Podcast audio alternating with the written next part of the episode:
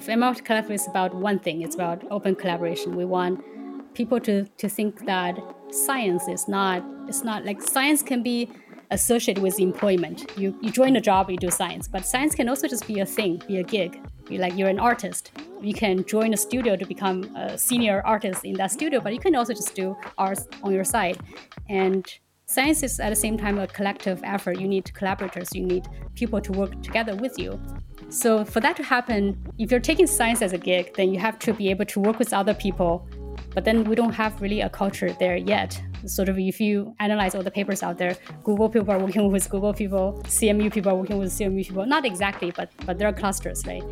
Welcome to the Gradient Descent podcast. I'm here today with Lavanya, and we have as a guest Rosanne Liu. I'll say I am super excited to talk to Rosanne. I had heard of her good work at Uber for quite a while, but then she actually came by Weights and Biases to give an open talk about one of her research papers. And I was just so impressed with the kind of creativity in the way that she analyzed the neural networks. And we'll get into that talk with her today. But Lavanya, you actually found recent stuff that's even kind of maybe more exciting that she's working on. Yeah, so she has founded this amazing organization called uh, ML Collective, and uh, she's trying to democratize um, AI to anyone. Um, and she's trying to ensure, even if you're not tied to one of these super prestigious in- institutions, you can still publish really cool research. And that is just such an important thing to work on. So I'm super excited to talk to her.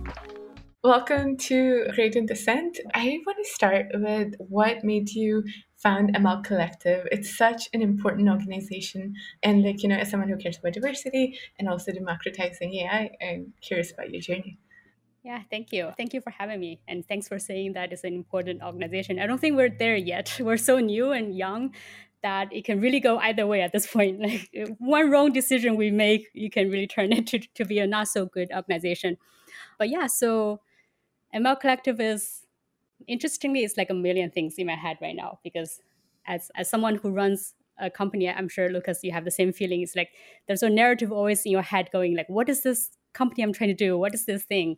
And then you, you like little by little add ideas to it, and then at, at this point, just like so many ideas all combined together, basically representing everything I want to do in my life. One, research. I want it to be a research lab that people just do research together. There should be people better than me, um, ideally, and there should be people like better than me, but maybe less experienced, so I can offer help to them so it can feel useful. There should be a wide range of people. There should be people who like having a home, like I like having a lab feeling. There are people out there, you know, doing things better by themselves, but we are really trying to attract people that work better with people collectively. So it's a research lab. It's also a nonprofit because I want also want to do, you know, charity. I want to help people. And I think one dimension of science should be done within nonprofit. I mean, we don't see a lot of things, a lot of science or in terms of ML research going on in nonprofits. There's mainly driven by industrial labs because they have all the resources. But I think if we can set up one small example to show great research done through nonprofits, that would be great. Then people can really open their mind when they think about their career choices. There's like one more avenue for them to choose. So research lab nonprofit is also just like a co-working space that people just come together when during their gap year or when people feel like just want to dabble in science a little bit or they're moving out of science but they still want to get involved in want to see what's going on in ml so it does that yeah it's also very something very personal something that sort of changed my life but uh, we'll get to that maybe later Actually, no, let's go. Let's go there. Can we, exactly. tell us the the story behind how you decided to create it. Yeah, interestingly, it's such it's such a big change in my life like maybe the biggest change ever in my life and and now i just wonder if like every business well every change you see in someone else's life must be propelled by like a misfortune because that's what happened to me. It was spurred by a misfortune.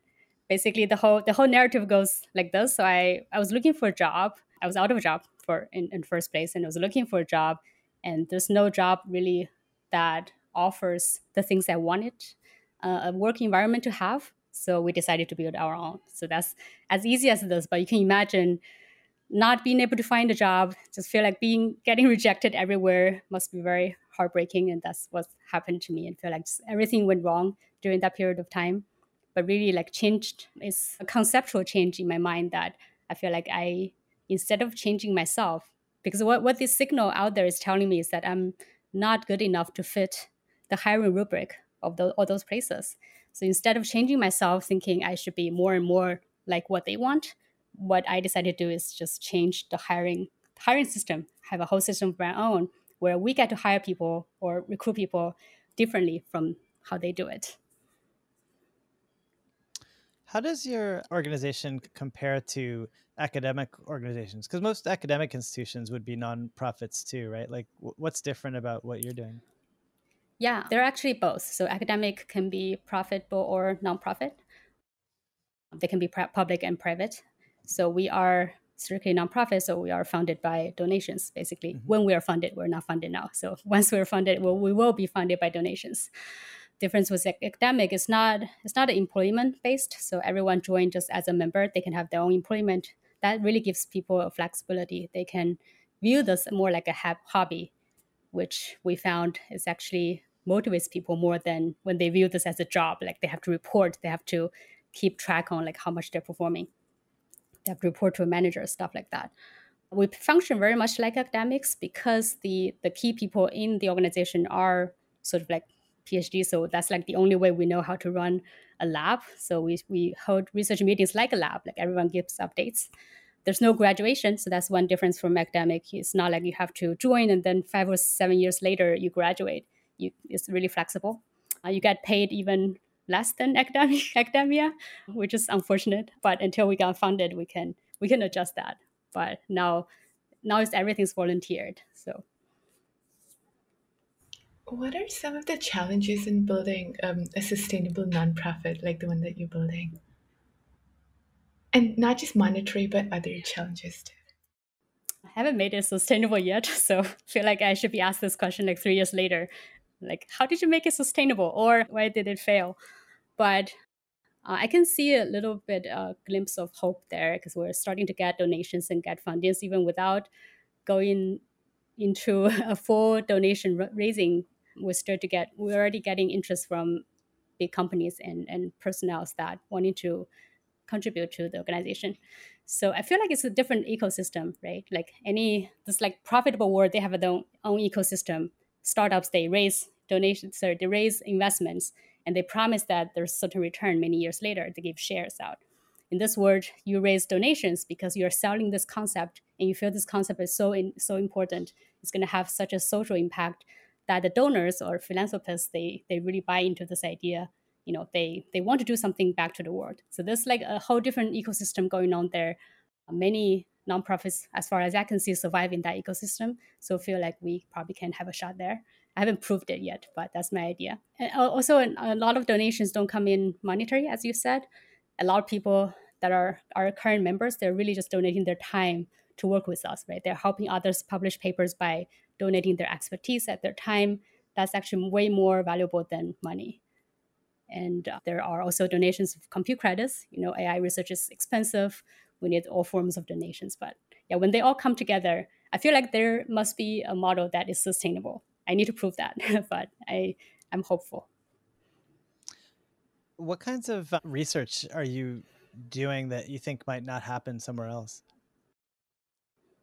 That's the, that's actually the best part. So as a nonprofit, you're not driven by goals or anything. It's not like you have to prove to someone that I have to make this object detection thing better than 98% or something. It's really just curiosity driven. So you can do anything that interests you.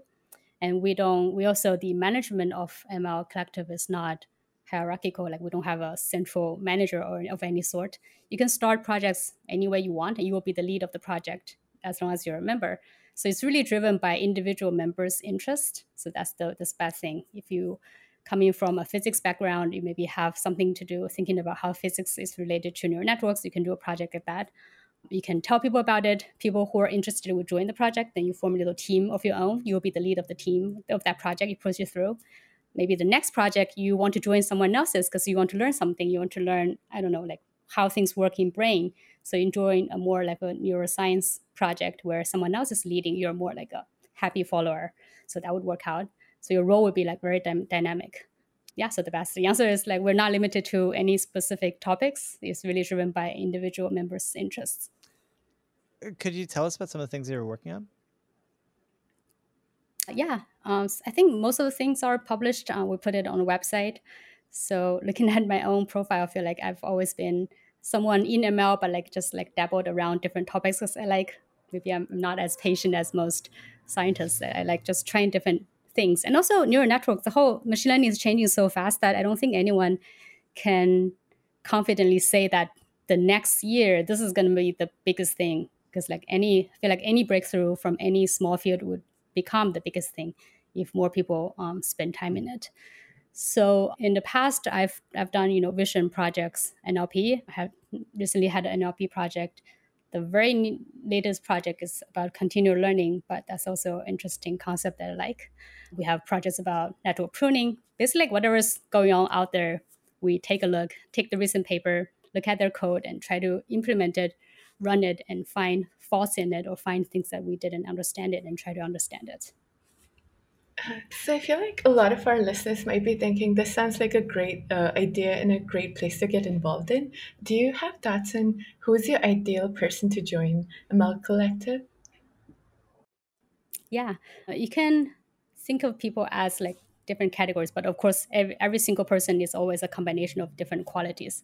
But you can think of people who are really like the lead experts in a subfield. They really want to push that subfield forward but they're lacking resources in terms of like people. Maybe they are a really senior researcher, but their job doesn't give them reports. I know for the, for whatever reason they're not managing people yet, but they want to have their ideas executed. They want to influence people. So that kind of people can join as sort of like a thought leader. They can lead a project, and other people can join, sort of like work out um, research project that way. And there are people who are having free time and want to run code, want to sort of follow all those projects that led by those experts, those people were also welcome. But we're mostly welcoming people that are not offered the opportunity at the big industrial labs. Because those people, if, if they can get into industrial lab, they probably wouldn't be interested in us anyways. But also, they're not the people that we're trying to attract because all we want to do is to serve as a diversifier from the industrial labs from academia. So the people that are that cannot be hired easily by them. So you can, you can think of what kind of people they are. Probably they don't have a PhD, right? That's one of the biggest reasons that they don't have a resume that looks in, immediately hireable. They started coding since they are, you know, a teenager, but then they never really pursue a higher degree that way. But doesn't say that they're not a good researcher at all. Probably people who are changing fields. They have a PhD, but it's in something else. They're, they're trying to get into ML and it's much much harder for them to just immediately get a researcher's job in those labs. So we also accept those kind of people. Yeah so basically we serve we try to serve as a diversifier. Anyone who is having a difficulty getting into those places but still want to do science like if they were in those places then we welcome those people. Can I ask another one before? so, uh, you talked about diversity, which we care about a lot as well. And I feel like every company says they care about diversity, right? But what's one concrete thing that doesn't require a lot of resources that any company can do to get more diverse talent in? Yeah, that's a really good point. I think every company probably cares about there are people in the company cares about diversity, but then when it comes to what their main goal is, because a company if they're making profits, their main goal is still to make the company run. Diversity becomes the like secondary thing or even third thing that they, they care about and that's when things broke down because if you're going really just for productivity for you know the speed of producing the next paper then you wouldn't care about diversity. You would just hire the person who can quickly the fastest like produce a paper the fastest. So you really need organizations or institutions that put diversity as the first you know first world citizen or whatever. Like that's our first goal. So nonprofits is, is sort of like the thing that i'm thinking about because they are not going after profits, they're not going after productivity. They're not trying to submit to every conference because they want to show status. Their whole job is to help people to level the playfield for people. Yeah, that's the, the way I'm thinking about it. Well, I, I guess like I would love to hear more about some of the the research that you're doing currently. I I remember looking at your work on the loss change allocation to try to understand what neural networks are doing and thought, thinking that was such a cool um, idea. I wonder if you've, yeah, you've had any chance yeah. to like follow up on that work. yeah, I remember giving the talk at Weights and Biases, and you asking very great questions. Back then, I didn't know that you were the running Weights and Biases. It's like that person has great questions, but I didn't know that you're the founder. Oh, and CEO, that's so touched. That's I appreciate that. yeah, I was just impressed by your questions. Yes, so that work is LCA, loss change allocation. So that was published NeurIPS 2019, a year ago. Can't believe that. It was led by Janice, our resident back then when we were in Uber. So basically, the idea is that we can break down the loss change onto each parameters. So you can clearly visualize and see how much each parameter is contributing to the training of networks, just in the training sense. We're not talking about, you know, validation or generalization yet. And surprisingly, you see that half of the parameters hurt the training, probably understandably because we everything's so stochastic. We add noise into the process because we use stochastic, stochastic gradient descent. We use mini batches, and we sort of like reduce the optimization to to be linear. So all those are contributing to the noise in the process, but the, still the amount of noise in the training process was surprising to us. So the whole work was basically like visualizing all those how many parameters, what percentage of parameters was hurting, and then break it down into each layers. And we found that some layers hurt more training than other layers, especially the last layer. So actually, a very easy follow-up work would be we we proposed that the last layer should use a different momentum term. That and we did a small experiment there and show that it improves. So I don't know if anyone from from then on, like training networks, were using a different momentum term for the last layer, but they should. And this is basically in, in every single step, or is this over like a larger period that you see the half of the parameters hurting? Yeah, so at any given time, there's only there's over half of the parameters that are hurting, and then across the whole training, half of the parameters hurt overall. Yeah, if you accumulate all the contributions together, which when you add them together is the exact training loss from the beginning of training to the end of training. Yeah, so any any moment there's half of parameters hurting, and then throughout the whole training it's also over half. And uh, also, if you look at if you track one simple parameter, the thing is that it hurts half of the time. So it's not really like uh, if you can catch this criminal and then just ban it from from making changes to the loss because like they also jump around the hurting camp and the helping camp. I mean, it doesn't seem surprising that some of and by hurting you mean like the parameters like they change in a way that makes the loss worse, right? Do I have that right? Yes, yeah, it makes the loss go higher. Mm-hmm. And and so it's funny, like it you know it makes sense that in a stochastic process some would be making it worse, but mm-hmm. it seems so surprising that half, right? Because overall the loss does improve over the steps. So yeah, exactly. what's what's going on there? things that we didn't understand, like many things in neural networks that we, we didn't like. We sort of get the idea, but then until we see the data, we're like, yeah, that makes sense, but still it's surprising. I feel like many many papers are like that, and those are the papers that I aspire to write, like papers that you sort of have intuitive sense that this is something that's going on, but until you see the data, you're still surprised by the amount of it, or you know the, the actual extent of it.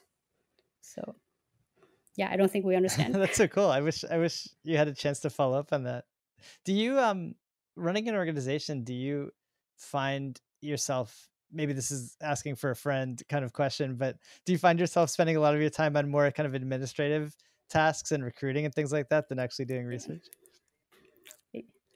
Yeah, exactly. I started out whether I'm still a researcher because every day I look at my time, I'm like spending half a day designing a logo because we, we need to have a logo and just like no one's working on it. And then the other day, because we're organizing an event, I'm just spending all my night designing a gather.town like layout. I'm like making houses, making rooms, make sure people can go to different rooms and things. Yeah, there's so many administrative things. But that's also one of my goals. Like I feel like honestly, the next 10 years, I feel like publishing papers wouldn't give you so much value as before because there's so many people trying to publish papers what would give me more reward is actually helping people publish papers. And and a concrete goal actually of mine is just end up in people's papers acknowledgement section. That's all my goal. I'm not trying to be a co-author anymore. Uh, just because i don't know i don't think it's it's a field that i still want to i want to be close to of course publishing. I want to publish as much as i can but i also want to remind everyone that the publishing scene is going to be very different the next decade just because you, can, you see this huge influx of people coming in trying to publish papers. Almost every idea has been chewed over a thousand times. It's so hard to come up with an idea and then search the literature, find out, oh, no one has ever done that. It's impossible. Someone is doing that somewhere. which which is to say that researchers right now, ML researchers right now, are having a hard time. If I can help them a little bit, help help their paper, you know, improve or you know, be different and make their success rate of their paper getting noticed or published slightly higher, then I'll be very happy. I guess what what general advice would you have then to someone that's trying to get something published? Like what are the mistakes that you see first time people or outsiders make and you know what what kind of help do you typically give to someone?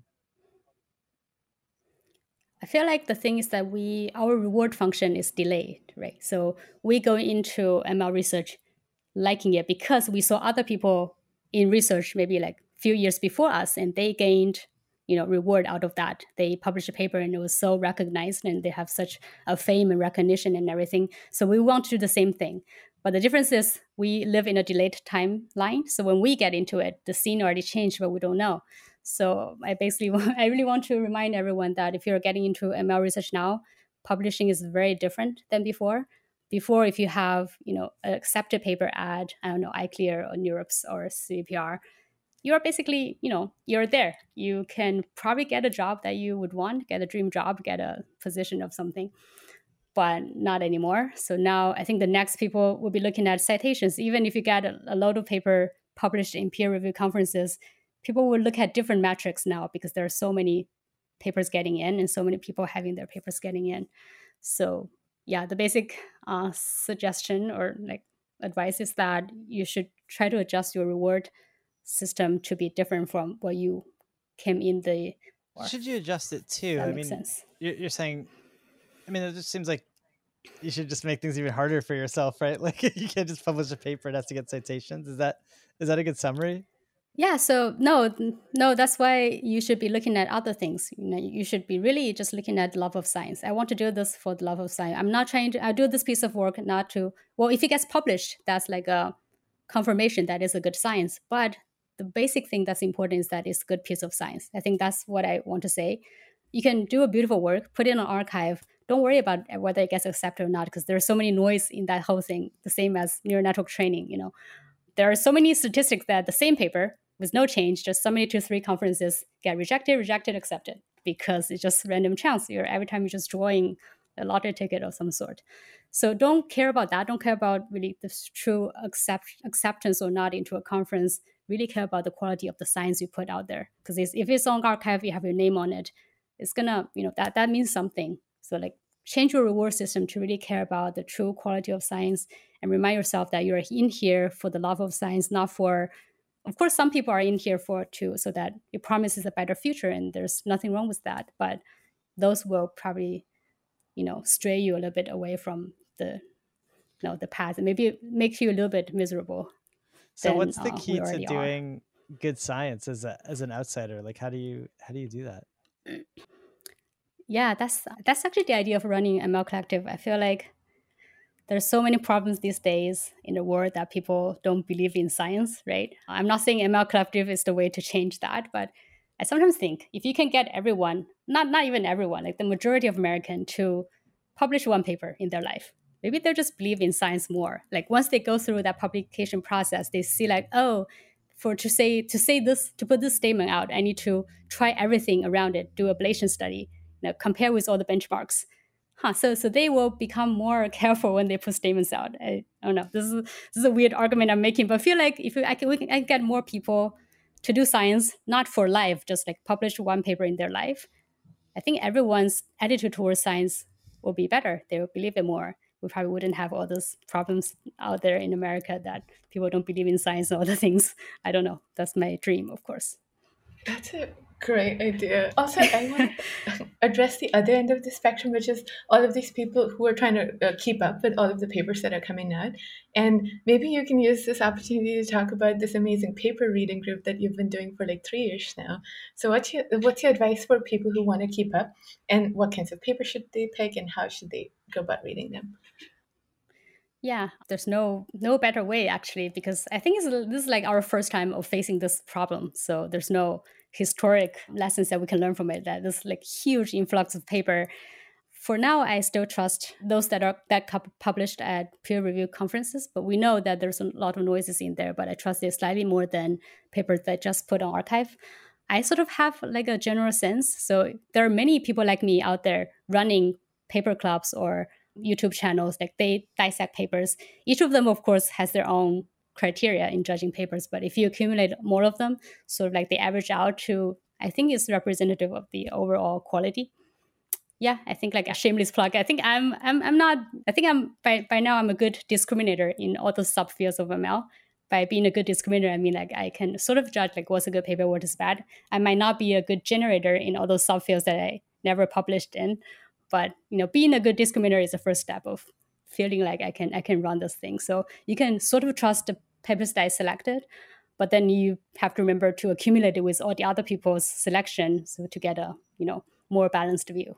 Could you give us a little window into your process for being a good discriminator of high quality papers? yeah, I just read a lot. Some like some basic elements I I feel like a lot of papers are missing. Maybe they're the people that are coming into ML research from different fields or from you know a non-researcher's background, which is again like why I feel like ML collective is a little bit is important. Get people into this paper publishing process and tell them like what are the basic things you have to do. Compare with baselines out there. You know, try different uh, variations of the method that you're proposing, and that's ablation study. I see so many papers out there that have like huge diagram, right? Like signal goes in and then there's like so many branches of things and they branch out and then this is the end result. And they say that this whole system works much better than existing systems. But that's not that's not science. That's that's a good engineering. Great that you made it work, but what does it teach us, right? Is this branch more important than this branch? Like why did you branch out this way other than that way? Is uh, real good science work should be, I think, inspirational rather than intimidating. So that that huge diagram is just intimidating. So like I built this huge thing, it worked. I'm not going to tell you how because you know I, I hacked them together and it worked. Maybe there's scientific value in it, but to be a good scientific article, you have to tell us, you know, what things you have tried, why this branch other than that branch. Did you do ablation study? Did you try to turn off this branch? What was the thought process behind it? How does your work inspire other work, maybe in different fields, to you know borrow the same thought process to produce you know their uh, science in their subfield. Do you have a do you have a favorite paper over the last few years that kind of exemplifies this of like you know simple difference and then like a clear insight? Yeah, there are many amazing papers out there. Am I allowed to say my own? oh, absolutely, absolutely. Um, yeah, tell us. Actually, really which, like which I guess, uh, yeah, early is the paper that you're most proud of. I'm actually really like an early paper of ours called Intrinsic Dimension. It's it's many years ago. Not many, many, but in, in machine learning feels like many years ago. It was published at NeurIPS. Sorry, I say ICLR 2018. Yeah, so intrinsic dimension is basically you take all the parameters. I know, but it, it feels like forever, right? That's that's amazing. That's that's nowadays when you look at papers, you're like, this is 2018. Probably there are better works than this, so I, probably I shouldn't be reading this paper at all. But yeah, it's only wait, is that yeah, I think that's only two years ago. So, so that paper has to do with just measuring this basic um, property of a neural network. So, neural network has so many things along uh, associated with it. There's parameters. There's like a large parameter counts. So, if you imagine putting every parameter just together into a big vector, it's just a super long, long vector, and then mm-hmm. you reduce it to a shorter vector, and you only train the shorter vector. And how do you map from the shorter to the bigger? It's just through a matrix. It's a linear mapping back to the back to the big vector. So basically, you're saying that even though this network has 10 million parameters, maybe the dimensions that you can make changes is much, much smaller than that big number. And there's a number out there that's much, much smaller that uh, says something about your network, combined with your problem, combined with your data. That's how easy or hard this network combined with data and problem is. So that's that becomes wait, wait, a measurement. Sorry, before you, so you can actually do that kind of because that's going to be a lossy compression, right? Like you can actually uh, do that, like make it much smaller without hurting the performance.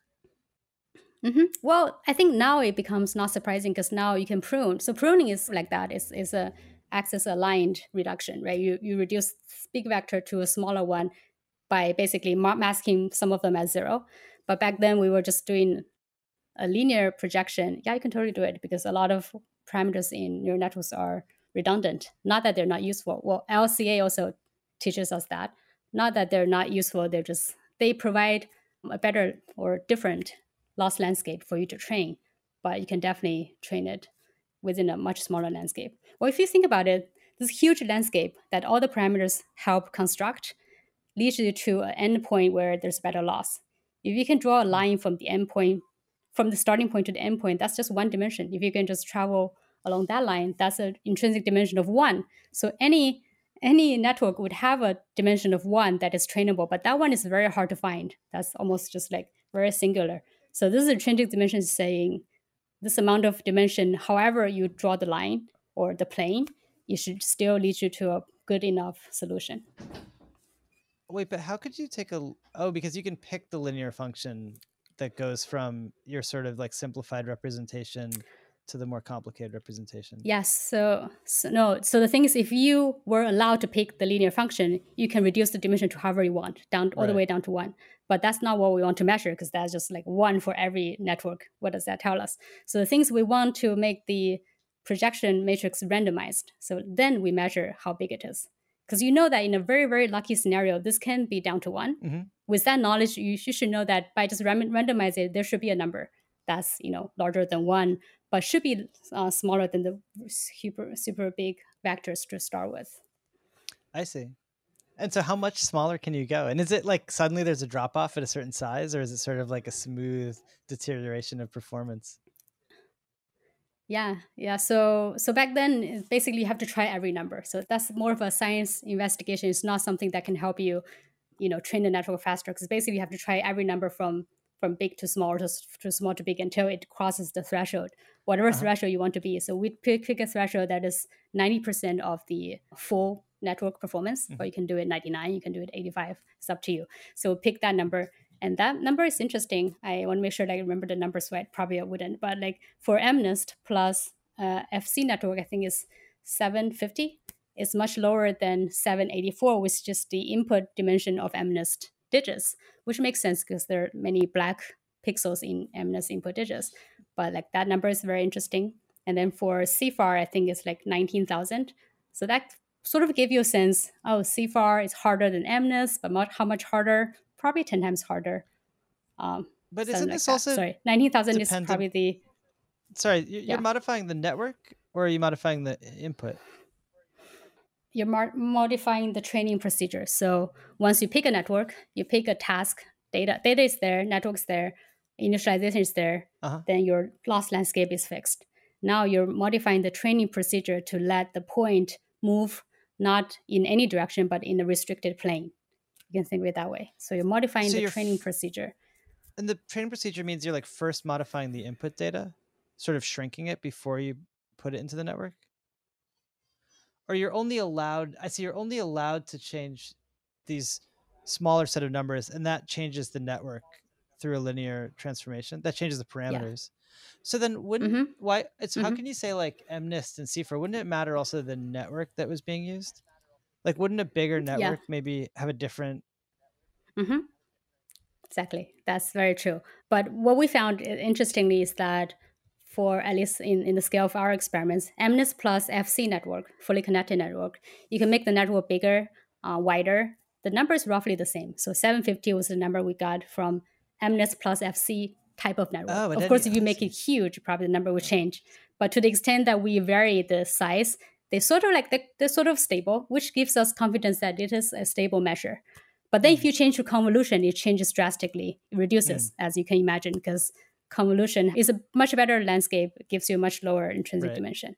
So it's the same story when you switch to CIFAR, when you switch to you know other tasks. You can also do RL with it. So that's the interesting part. You can finally compare RL tasks with computer vision, you know, tasks, which people never really do because people doing RL sort of know that okay, this I don't know, Pong is is harder than some other game that I don't really do RL, so I don't know.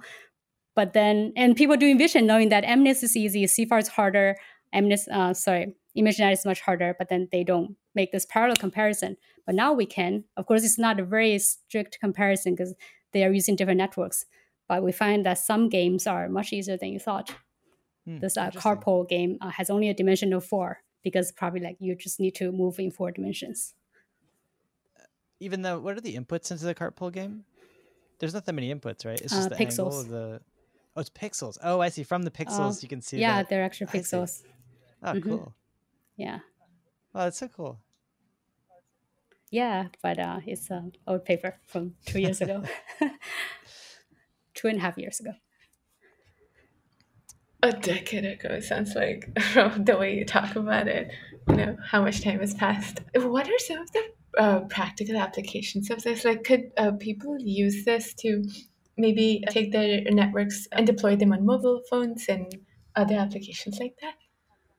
Yeah, yeah, it's a very interesting question. So back then, when we were doing it, we we sort of claimed in the paper that this is a scientific investigation, but there are some implications of uh, reduction, like because the whole matrix is randomized, so you can just save one one randomization random seed to you know, regenerate that whole matrix. So that and then you train in such a small dimension, so the whole memory usage is much slower. Uh, sorry, much smaller.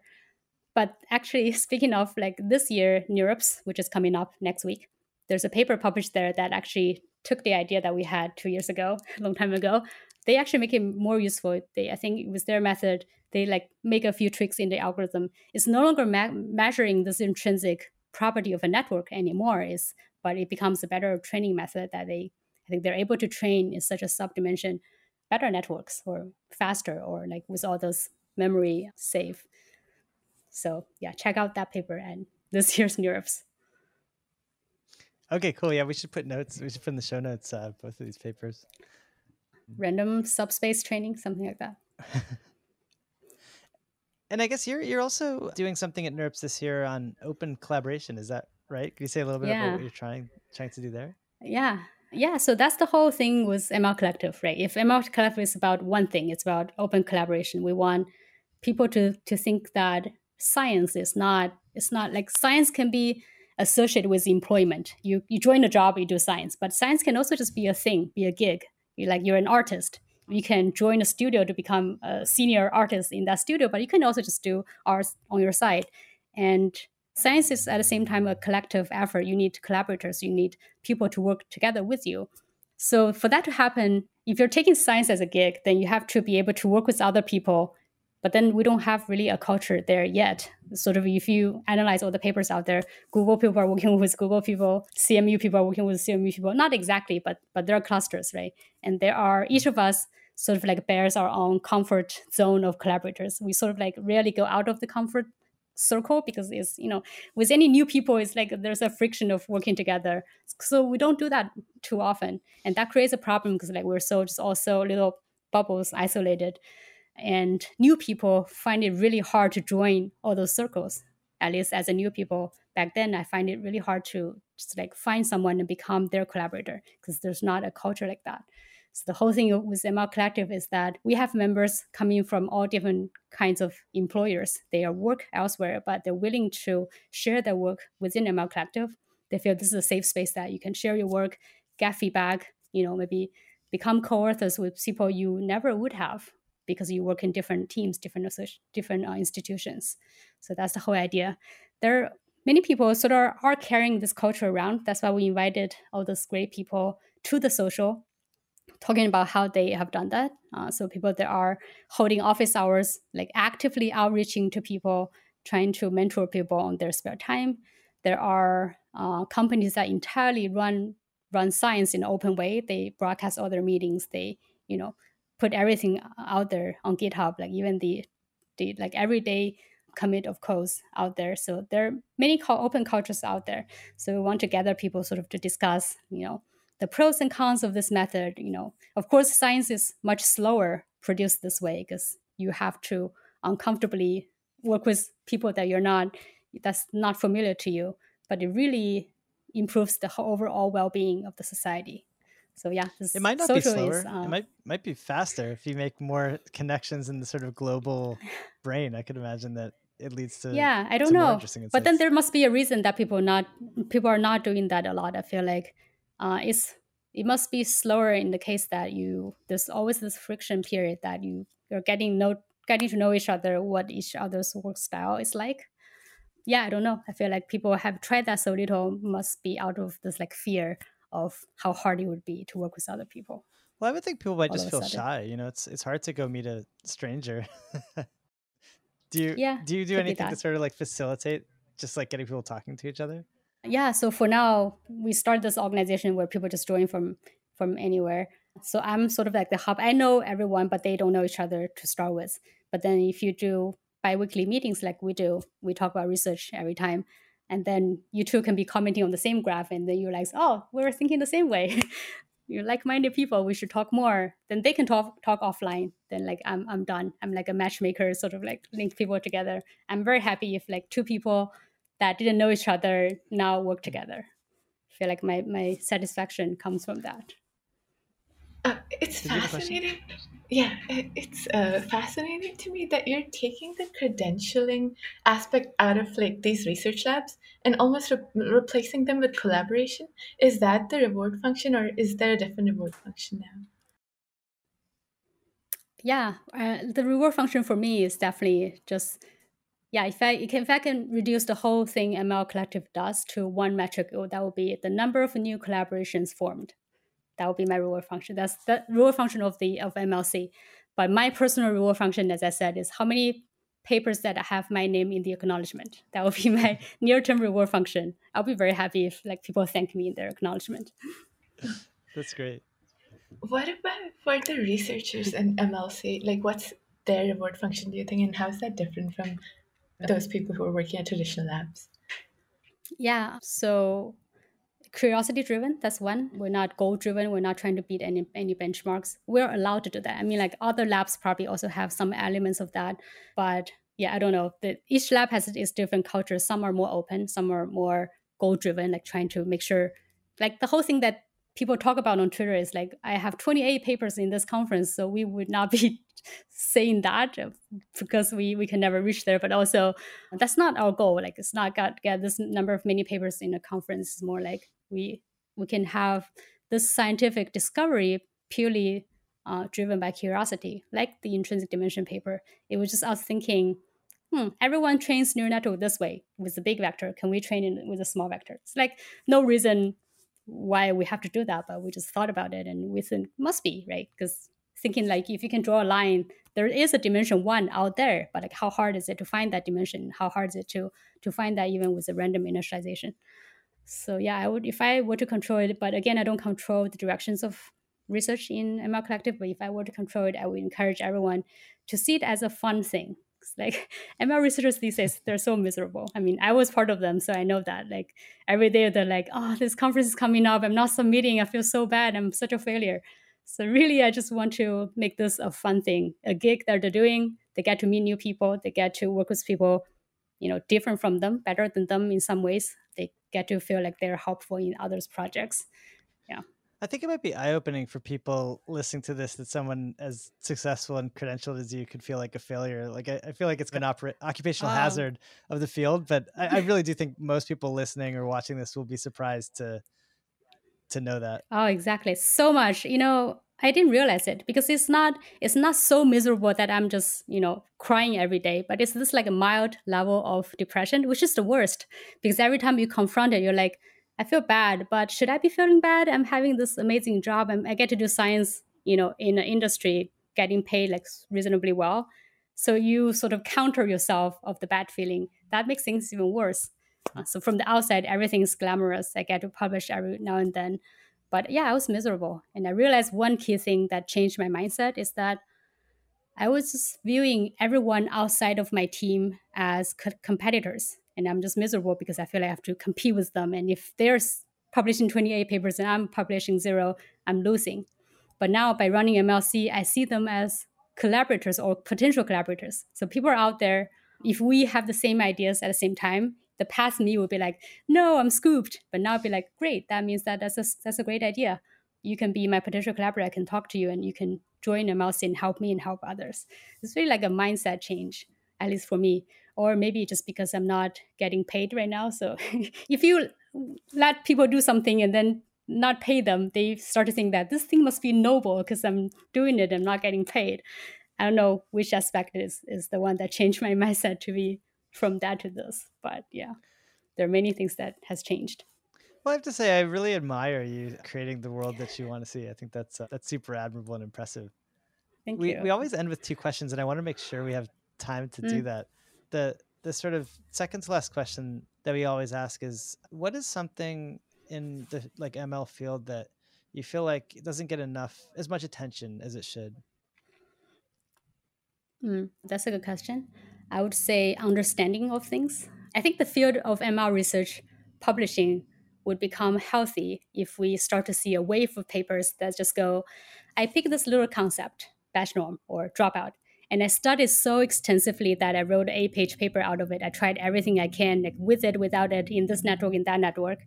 And the end result is we didn't find anything amazing, but we understand this concept 1% more. That's science. I want to see a wave of paper that's written this way instead of we beat this benchmark, we beat that benchmark, because that's very rare. Just like trying to go through, go for a deeper understanding of one small concept, see like why it helps. And there's so many things we don't understand in the way that we train neural networks. And of course, people, when you say understanding, people have different comfort levels in terms of understanding. I can see like there are people out there having more of a hacker's attitude. They would think they understand something if they watched a five minute video of it, right? They're a more like humble, conservative attitude, which uh, I would say like more of my scientist peer have that is, unless I published a lead author paper on this subject, I can't say I understand it. Like even if I publish one, I can't say I understand it. So there's different level of things, but I hope people are going for a better understanding of things than beating benchmarks. And I guess the last question is what's the biggest challenge of publishing a paper independently when you're not living in a big lab? Oh, there's so much of it. The lack of resource, the lack of support, the lack of people just telling you it's a good idea or bad idea. Lack of discriminators, right? You're when you're publishing a paper, you probably you are the generator of the paper. It's like lack, lack of discrimination. Think about GAN training. Without discriminator, you really can't, can't train a good GAN. Yeah, all those things. That's why we we want to recreate this great graduate graduate school lab experience for everyone. You don't have to join a graduate school lab. You don't have to uh, join a big industry lab to have the same experience like mentors or collaborators peers people just say awesome on your plots or like yeah you should add one more line to that plot to make it more awesome. Stuff like that right? People you can bounce your ideas off of. Yeah all that little things is we of course we know how hard it is for individual researchers to thrive thrive over there out there. Yeah if ml collective can help them a little bit i'll be very happy I guess I'll sneak in one final question. If people Great. are listening to ML Collective and feeling inspired, what's what's like a next step for them to get a little more involved or learn a little bit more? So for a nonprofit, we're we really want to get this idea out. Is is this social impact we want to put out? And the the idea for us is the open collaboration. So for people out there, if you're a researcher, if you're an individual researcher, independent researcher, you can always come to work with us there's many collaborators that here are you know will be happy to work with you. If you are already a senior researcher an established researcher you can you should like think of this concept actively. Every day every paper you should think about did i help someone with this paper? Like is this did i just work with the same crew of collaborators that i always worked with for the past 10 years? Or did i put someone new on this paper and really helped their career? Because having a paper helps so much in someone's career at, at least for now did I try to make the world better with this paper? Like aside from the scientific pursuit, of course, you're making the world better by just you know putting a scientific work out there. But did I give other people chances to work on work in science? Did I help someone underrepresented or help someone from a non-traditional background get into science through this paper? Yeah, I want to get people to think about this question actively. Awesome. Well, thank you so much. Um, real pleasure to talk to you. Thanks for taking the time. That was a lot of fun. Yeah, thank you so much, Lavanya and uh, Lucas. Doing these interviews are a lot of fun. And the thing that I really want from these interviews is more people get to listen to them. And the easy way to get more people to listen to them is to give us a review that other people can see. So if you enjoyed this and you want to help us out a little bit, I would absolutely love it if you gave us a review. Thanks.